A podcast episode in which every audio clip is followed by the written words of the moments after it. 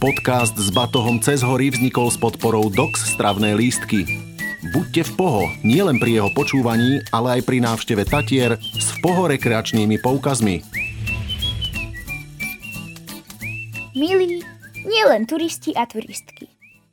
Môj dedo často hovorieva, že pohyb je veľmi dôležitý.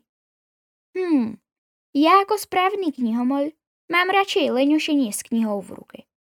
A samozrejme, spánok. Niekedy sa mi chce tak spať, že by som spal aj 100 rokov.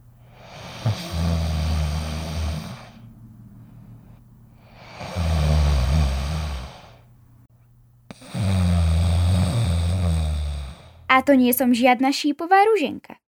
Ozaj, môjmu dedovi vraj raz dávno padla do oka istá pani Ružena.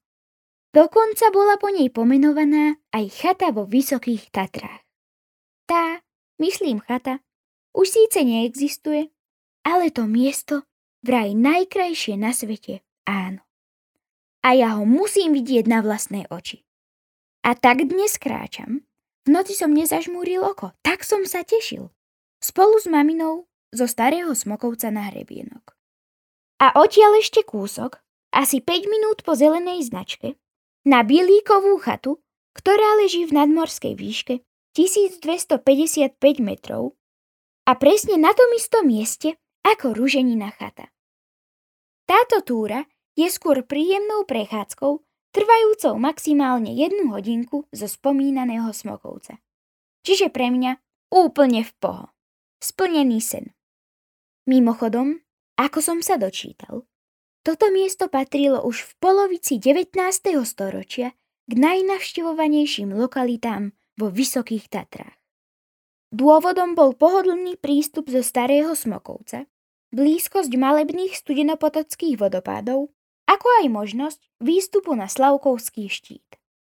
Preto nie divu, že Uhorský karpatský spolok, prvá turistická organizácia na našom území, postavil práve tu, na kancli pri Hrebienku, svoju prvú chatu.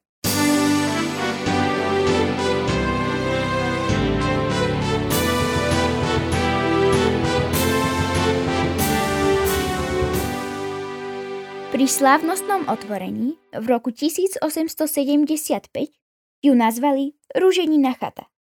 Podľa populárnej budapeštianskej spevačky z piského pôvodu Rúžený Grefel Ďorfiovej, ktorá darovala na jej výstavbu nemalý výťažok z viacerých svojich koncertov. O 9 rokov neskôr, vďaka rozvoju cestovného ruchu, postavila Spisko-Sobotská lesná spoločnosť v blízkosti chaty dvojpodlažný hotel Studený potok. Bola to prvá budova z plánovanej osady s názvom Studenopotocké kúpele. Majitelia lesa odkúpili aj rúženinu chatu, z ktorej neskôr vyrástol hotel. A aby toho nebolo málo, plánovaná osada sa rozrástla aj o kúpeľný dom.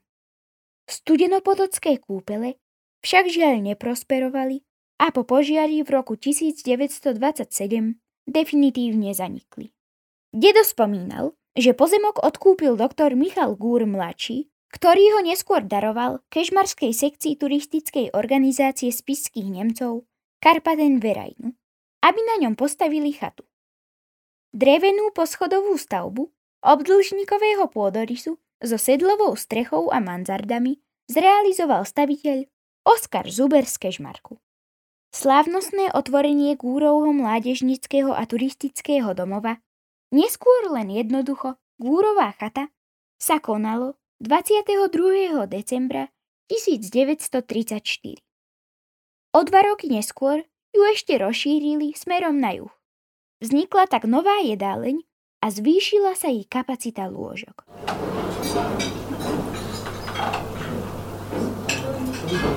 V roku 1946 prevzal chatu KSTL, klub slovenských turistov a lyžiarov, ktorý ju v nasledujúcom roku premenoval na Bilíkovú chatu. Pavol Bilík bol inšpektorom finančnej stráže vo Vysokých Tatrach a aktívnym lyžiarským pretekárom KSTL. Ako účastník Slovenského národného povstania bol v boji nad Horným Smokovcom zajatý Nemcami a 7. septembra 1944 popravený na Kežmarskom mestskom hrade. Tak som sa dočítal. Po skončení vojny bola na chate odhalená i pamätná tabuľa na jeho počesť.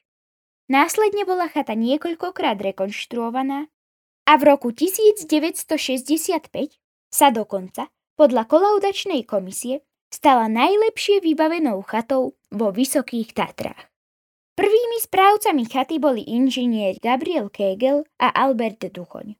Najdlhšie zo všetkých chatárov na nej pôsobil Rudo Kacian, ktorý prišiel na Bilíkovú chatu v roku 1948 a do dôchodku odchádzal v roku 1977.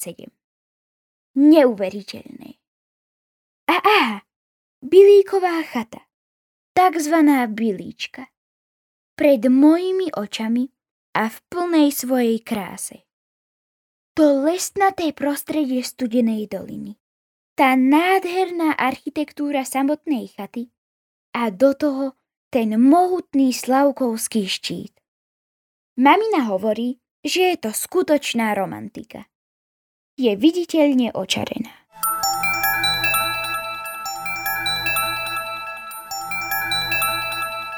A ja dodávam, že v súčasnosti patrí horský hotel Bilíková chata k najobľúbenejším tatranským chatám rodinného typu a zároveň jej skvelým východiskovým bodom do rôznych horolezeckých terénov, ktoré si vyžadujú skoré ranné vstávanie.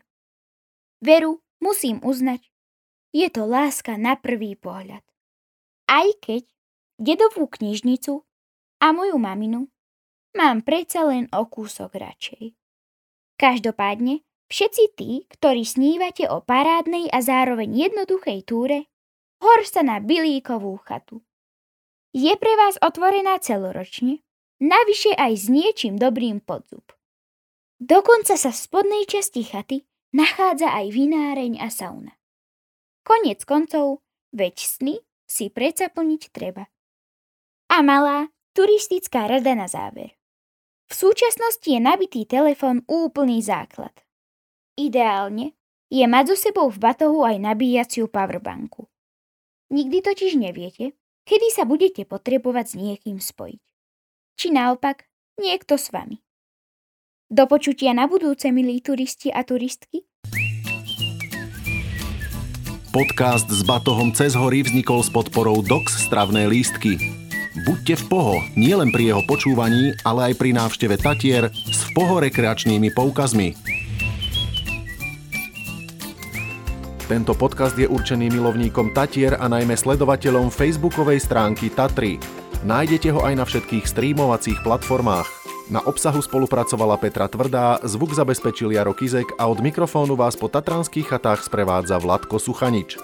V budúcom podcaste vás zoberieme na kamennú chatu. Aj cez naše podcasty lepšie spoznávajte vrcholy vysokých, belianských, západných a nízkych Tatier.